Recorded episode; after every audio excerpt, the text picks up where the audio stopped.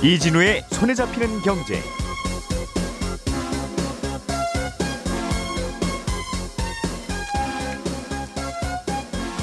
안녕하십니까 이진우입니다. 내년부터는 어, 신축 아파트 말고 기존에 이미 지어진 아파트들도 전기차 충전기를 의무적으로 설치해야 됩니다. 전기차는 계속 늘어나는데 충전 시설이 부족하다 보니까 아예 법을 고친 건데요.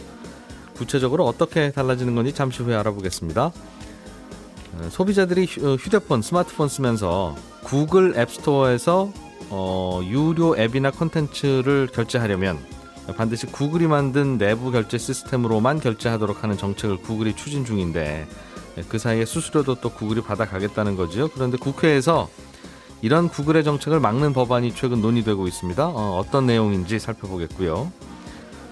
보험회사가 판매하는 보험 중에 무해지 환급형 보험이라는 게 있습니다. 보험 계약을 중간에 깨면 어, 환급금이 아예 없거나 어, 받더라도 과거보다도 훨씬 적게 돌려받는 상품인데 그 대신 보험료는 좀 쌉니다. 최근에 그런데 금융당국이 이 보험 판매를 중단하게 하는 걸 심각하게 고려하고 있다는군요. 어떤 이유 때문인지 이 얘기도 좀 들어보겠습니다. 7월 21일 수요일 손에 잡히는 경제 광고 듣고 시작하겠습니다. 오늘의 뉴스를 프로파일링 합니다. 평일 저녁 6시 5분 표창원의 뉴스 하이킥.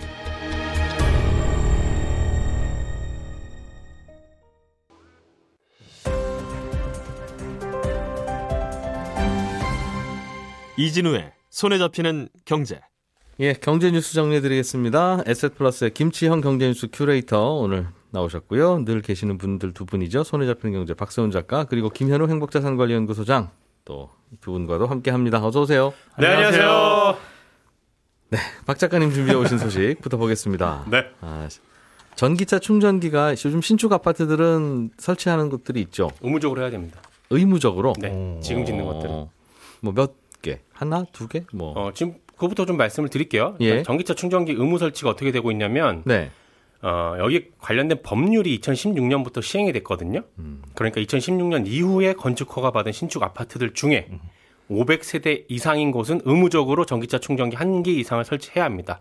그럼 5천 세대라도 하나, 만 세대라도 하나만 그냥 아. 형식적으로. 그거는 지자체 조례로 따로 정하게 되는데 예. 보통은 200면에 한 기를 설치하고 있고 아, 200 200대 주차할 수 있으면 그 중에 하나는 있어야 그렇습니다. 된다. 곳에 따라서는 예. 100면에 한 기를 설치하기도 하고 음. 보통은 200면에 한 기를 지금 설치하고 있습니다.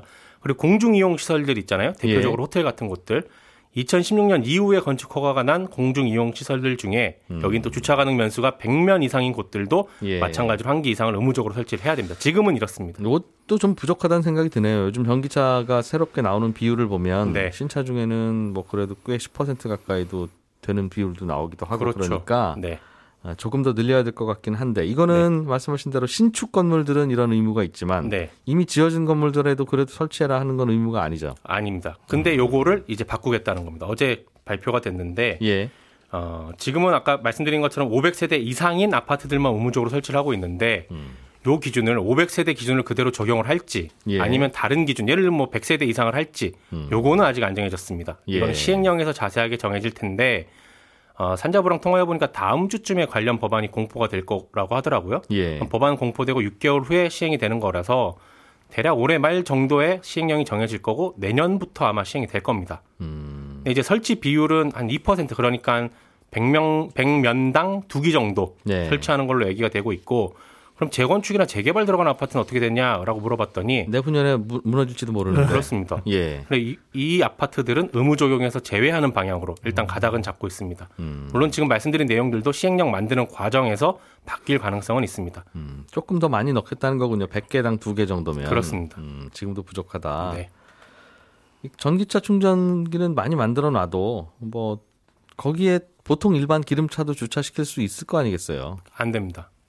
안 됩니다. 안 됩니다. 과태료 부과됩니다. 아, 물론 그렇지만 물리적으로는 할 수 있잖아요. 그러니까, 그러니까 다 전기차로 만들어 놔도 네. 그 기름차가 불편하지도 않다. 네. 그러니 돈만 있으면 그렇게 하는 게 제일, 제일 편한긴 편한데 네. 돈이 문제라는 거죠. 그렇습니다. 어, 설치 비용은 그럼 이렇게 의무가 바뀌면 누가 부담하는 겁니까? 산자부 말로는 지금도 전기차 충전기 설치하면 정부 예산으로 보조금 어느 정도 주는데 요걸 최대한 아파트들이 이용할 수 있게 할 계획이라고는 합니다. 음, 이런 의문 드실 거예요. 근데 만약에 이거 의무 설치인데 설치 안 하면 어떻게 할 거냐. 처음에 아예 신축할 때야 그 준공허가 안 내주면 되지만 그렇습니다. 이미 살고 있는 아파트가 설치하라는 걸 싫은데요? 그러면 누구 보고 뭐라 할 거냐 그거죠? 그렇습니다. 예, 설치 안 하면 다른데. 이행 강제금이라고 해서 아파트를 상대로 최대 3천만 원까지 벌금을 물릴 예정인데 네. 이것도 약간 애매해집니다. 이행 강제금이 누구 명의로 나오는 겁니까? 예. 관리소장 명의로 매길 건지 입주자 대표회의 대표 매길 건지 요 부분 애매해요. 그래서 사무관하고도 통화했는데 여기에 예. 대해서 명확한 답은 못 들었습니다. 아, 그러니까 우리가 이미 지어진 아파트나 집에 대해서 추가로 이걸 하세요라고 하는 규제를 시행해 본 역사가 별로 없군요. 생각해 보니까. 그렇습니다. 이때부터 신축하는 거는 반드시 이렇게 하세요라고 하면 준공허가 내줄 때안 네. 내주면 그만. 안 내주면 뭐 못 들어가는 거니까 반드시 해야 되지만 음. 대개는 이미 지어진 건 어쩔 수 없죠 뭐. 근데 네. 이러는 거잖아요. 네. 어, 그런데 이거는 그러면 안 되니까. 그렇습니다. 그래서 아. 더 여쭤봤더니 예. 어, 이런 얘기 하셨어요. 내년에 시행된다고 해서 바로 의무적으로 설치하는 건 아닙니다. 한 4년 정도 유예 기간 둘 거고요. 네. 그 기간 안에 또 다른 방법을 좀 찾아보겠습니다. 라는 답변이었고 아, 4년 후에는 본인은 그 자리에 없다. 그건 모르겠습니다. 그건 모르겠습니다. 그래서 지금 관련 내용이 아직 구체적으로 정해지진 않았는데 일단 예. 내년부터는 어, 내가 살고 있는 아파트에도 전기차 충전기가 생길 수 있다라는 거 음. 미리 알고 계시면 좋을 것 같아서 가지고 온 뉴스였고요. 올해 말에 이제 시행령 정해지면 또 뉴스 쏟아질 거 아니겠습니까? 예. 근데 송경제 들었던 음. 분들은 아, 요거 7월 달에 박 작가가 미리 얘기했던 거 시행되는구나라고 아시게 되는 거고 그걸 어떻게 기억합니까? 기억하십니다. 기억하시죠, 당연히. 굳이 이거 안 들었던 분들은. 안 들었던 분들이 이제 깜짝 놀라는 거죠. 그래서 미리 알고 계셔라라는 의미를 가져온 겁니다. 그때 이게- 가서 또 업데이트 해 드릴게요. 이게 지금 주차 면수가 굉장히 부족한 오래된 아파트들 있잖아요. 예. 그런 곳에서 같은 경우에는 어, 될 공간이 없는데 그곳에다 어쩔 수 없이 돼가지고 과태료를 부과되는 경우도 있을 것 같아서 지금은 전기차 충전 시설이 있는 주차면에다가는 일반 차가 되면 과태료입니까? 예, 네. 뭐 지자체에서 정하기 어. 나름대 한 10만 원 정도 과태료가 부과되고 그러니 아파트 단지에서 그걸 설치하려고 하면 다른 주인들이 반대하겠군요. 굉장히 반대하죠. 예. 내차 자리는 없는데 저 차는 뭐라고 저걸 저 차의 독점 자리를 해주냐. 그렇죠. 그렇습니다. 말 그대로 독점 자리가 돼버리니까 그러니까 전기차들끼리 쓰는 것이긴 합니다만 네. 전기차는 다른 곳으로도 될 수 있지만 맞습니다. 다른 차들은 전기차 자리에 못 되는 건 불공평하죠. 네, 그렇죠. 물론 이제 충전료도 개인이 내기는 하지만 네.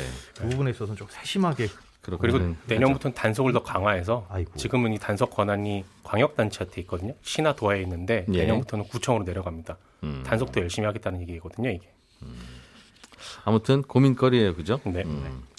김치형 큐레이터가 네. 준비해 오신 소식도 재밌네요. 구글이 이른바 인앱 결제라고 하죠.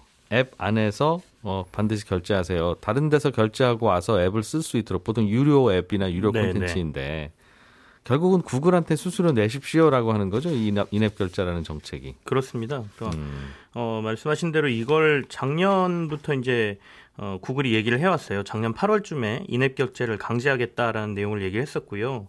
어, 올 1월부터 시행을 하겠다고 했다가 이걸 조금 여론이 안 좋으니까 이런 구글 방지법이라고 이른바 하는 인앱 결제 방지하는 법안을 국회에서 마련한다고 하니까 예. 올 10월로 이제 시행 시기를 좀 늦춰놓은 상태였거든요. 근데 어제 이제 이 이른바 구글 인앱 결제 방지법이라는 전기통신사업법 개정안이 여당 단독으로 소관 상임위인 국회 과학기술정보통신위원회 문턱을 넘었습니다. 음. 이게 관련 법안이 7개나 됐었거든요. 네. 국회에서 발의된 게. 이걸 이제 하나로 통합하는 절차가 필요합니다. 그래서 하나로 만들고 예. 이걸 가지고 이제 소위를 통과시킨 다음에 본회의에서 이제 마지막 통과를 시키거든요. 그러니까 어떻게 보면 가장 중요한 그 문턱을 넘었다라고 볼 수 있고요. 여당이 과반 의석을 넘는다는 것을 고려하면 사실상 시간 문제일 뿐 다음 절차인 본회의 통과 가능성을 좀 높게 보고 있고요. 예. 현재 일정상으로 본다면 어, 늦어도 22일 이제 법사위를 통과를 시키고 23일 본회의 일정을 이제 예상을 하고 있습니다. 예. 다만 이제 조금 우려되는 거는 지금 여당하고 야당이 어 저거 추경 때문에 네. 조금 뭐 사이가 좀 안 좋은 상황이지 않습니까? 그래서 이게 그것 때문에 영향을 좀 받지 않을까라는 얘기를 좀 하고 있습니다. 결국 국회나 정부의 생각은 그 구글이 그 앱을 유료 앱을 깔게 할 때나 혹은 네네. 앱 안에서 결제하게 할 때 구글이 수수료 받아가는 거는 막고 싶다. 수수료율이 좀 비싸니까요, 그죠? 그렇습니다. 어, 어, 구글이 지금 30% 정도의 수수료를 부과를 하고 있거든요. 예. 그래서 만약에 이걸 계속해서 구글이 강제해서 한 곳에서만 이렇게 결제할 수 있게 된다면 음. 당연히 이게 이제 소비자들한테 전가될 테고 예. 결국에는 그 앱만 까는 게 아니라 사실 게임이라든지 음. 어, 웹툰이라든지 이런 것들 같은 경우에는 컨텐츠를 계속해서 유료를 결제하게 돼 있잖아요. 예. 이런 것들까지 계속해서 구글 앱스토어 안에서 결제를 하게 되면 음. 이런 비용이 올라가게 되고 소비자에게도 피해가 갈 것이다라는 거고요. 예. 이건 결국 독점 사업자의 횡포다라고 보는 견해가 보는, 보는 거다 예, 이거죠. 이 법안에 포함되어 있습니다. 음. 근데 구 근데 이 걱정은 구글이 무슨 소리냐 이게 우리 사업 모델이다. 시름은 네네. 관둬라. 우리 그럼 한국에서 철수. 이제 이렇게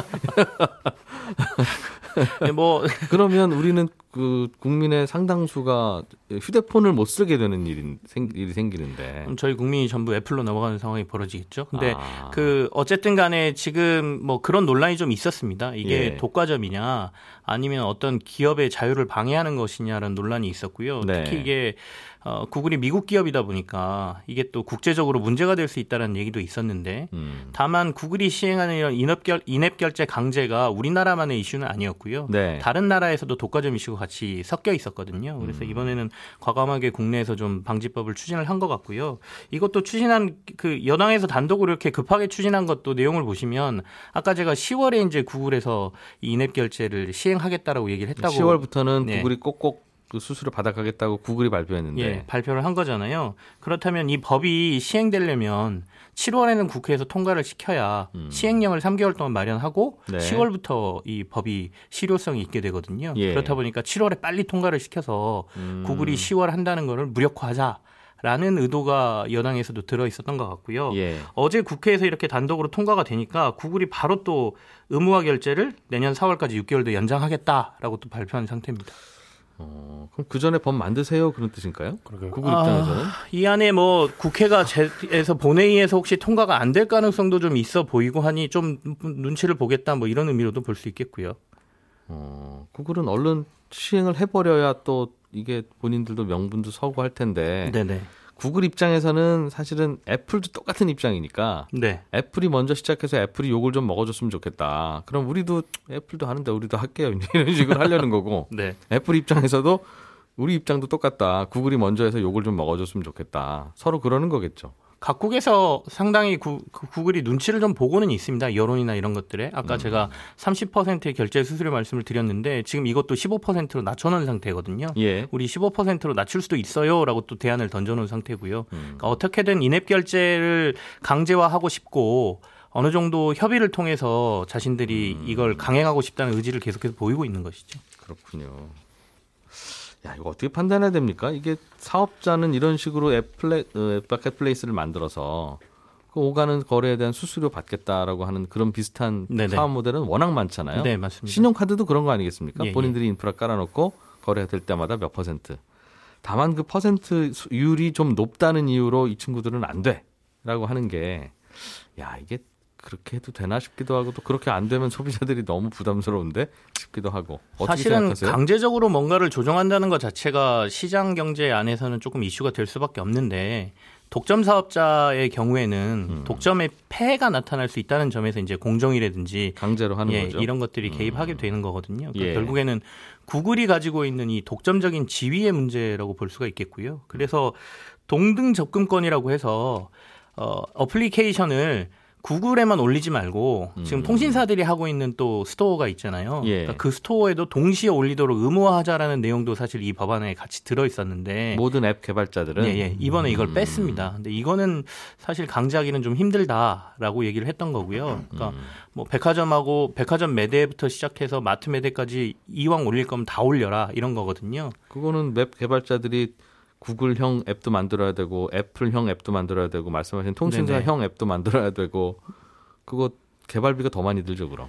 어, 사실 근데 그 지금 통신사형 어플리케이션에다 올- 그 스토어에다 올리는 거는 사실 그 음. 부담은 별로 없습니다. 같은 안드로이드 체계 안으로 올리는 거기 때문에 예. 큰 부담은 없는 상태인데 거기다 올리면 뭐가 좋아서 그런 걸 만지작 만지작 하는 거예요? 어, 인앱 결제를 강제하더라도 예. 구글에서 안 하고 통신사 아. 어플리케이션에서 깔아버리면 대안이 생기는 거잖아요. 그러니까 통신사- 대안을 의무적으로 만들자는 경쟁자를 의무적으로 만들자는 건데 통신사는 이거는 말 이- 잘 예, 들으니까 예, 이거는 어. 이번 법안에 포함되지는 않았습니다. 고민이 참 많네요. 이것도. 네. 다른 나라들도 어떻게 하는 건지 좀 눈치를 좀 보면 좋은데 다른 나라 정부도 똑같이 고민 아니겠습니까? 어, 비슷하게 인앱 결제를 좀 막고 싶다. 구글의 어떤 그 독점적인 지위에서 나오는 여러 가지 문제들을 막고 싶다라는 법안들은 여기저기서 발의가 되고 있거든요. 그래서 예. 어, 거의 대부분 모든 플랫폼 사업자들이 독과점 구조로 가고 있기 때문에 구글만의 음. 문제는 아니고 앞으로 이런 사업자들을 어떻게 규제하고 정당한 소비자들하고 관계에서 네. 뭐 수수료를 만들어내느냐 이 부분은 계속 이슈가 될 것 같습니다. 이게 아마 100만 원어치가 팔려도 15%면 15만 원 내세요. 100억 원어치가 팔려도 15억 원 내세요. 이제 이렇게 되어 있으니까. 네네.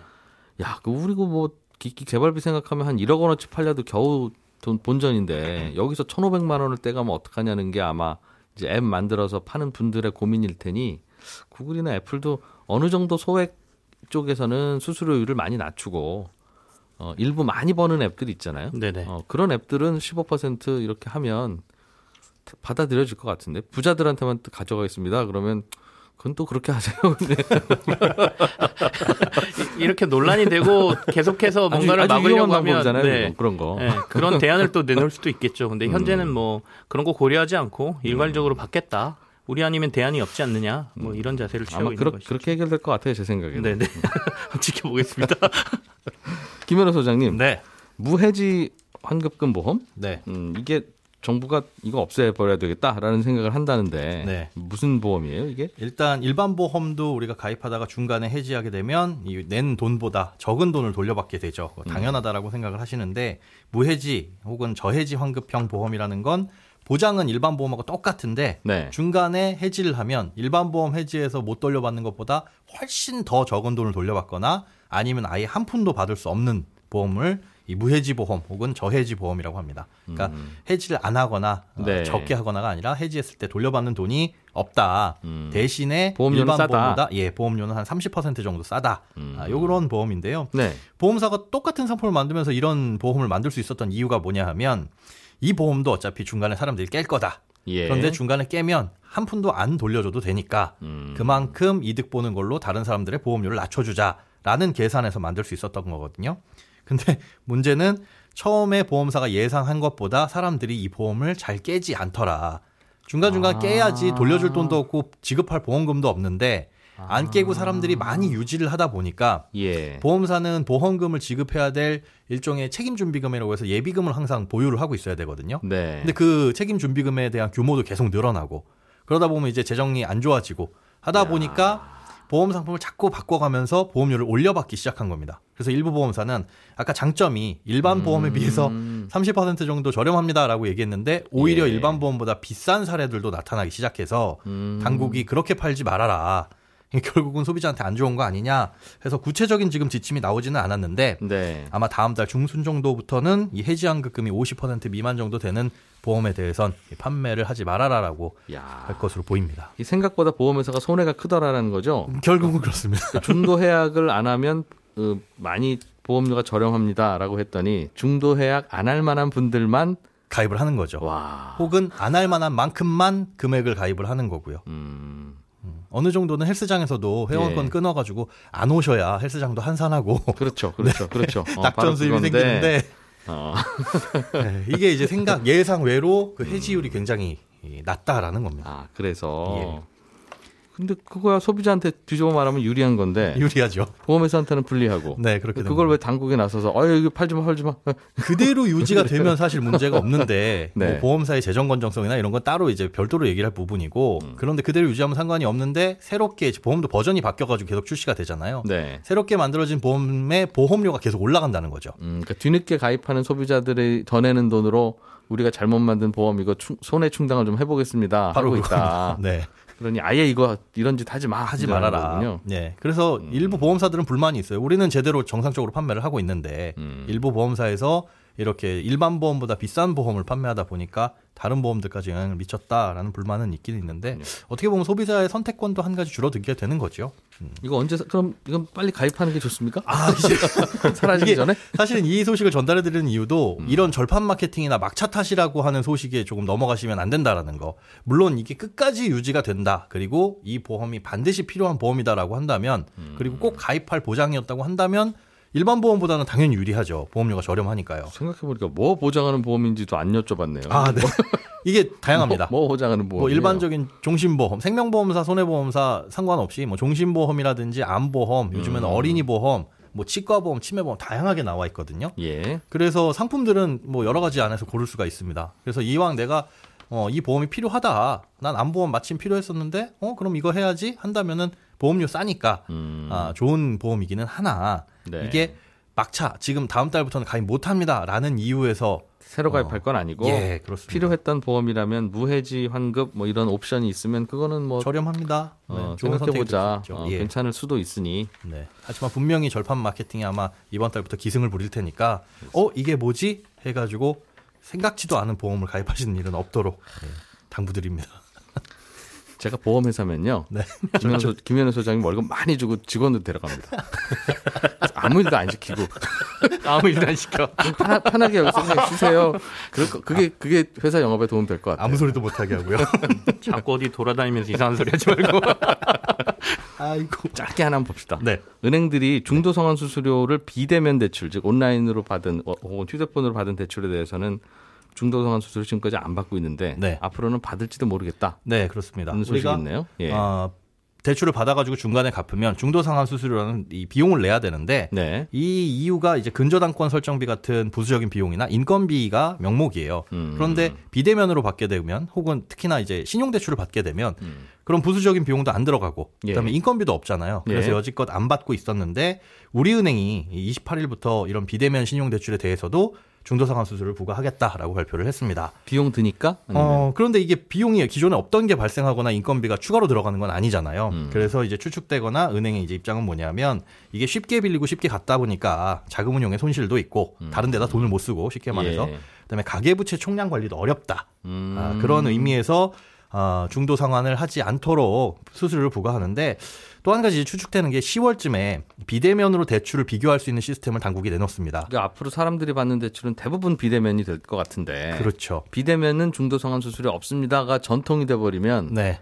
아, 이거 은행들 골치 아파서 안 돼. 그럼 매일 뭐 갈아타실 거 아니야? 그렇죠. 이런 걱정하겠는 오늘은 거네요. 2%짜리, 내일은 2.5%짜리 당연히 계속 갈아탈 텐데 음. 그렇게 되면 은행 입장에선 고객이 들락날락 들락날락 하면서 계속 이 경쟁에서 싸워야 되거든요. 음. 어, 잡아놓을 수 있을 만한 근거가 없기 때문에 이탈 방지하기 위해서 네. 그리고 손실 최소화하기 위해서 이런 중도 상환 수수료를 부과하는 게 아닌가 음. 그렇게 지금 추측이 되고 있고요. 다른 네. 은행들도 현재 이런 중도 상환 수수료 비대면 대출에 대해서 고민을 하고 있습니다.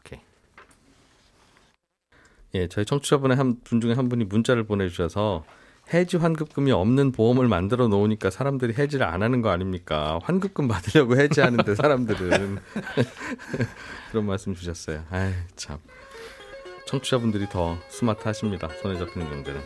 자, 11시 5분에 손에 잡히는 경제 플러스에서 다시 돌아오겠습니다. 이진우였습니다. 고맙습니다.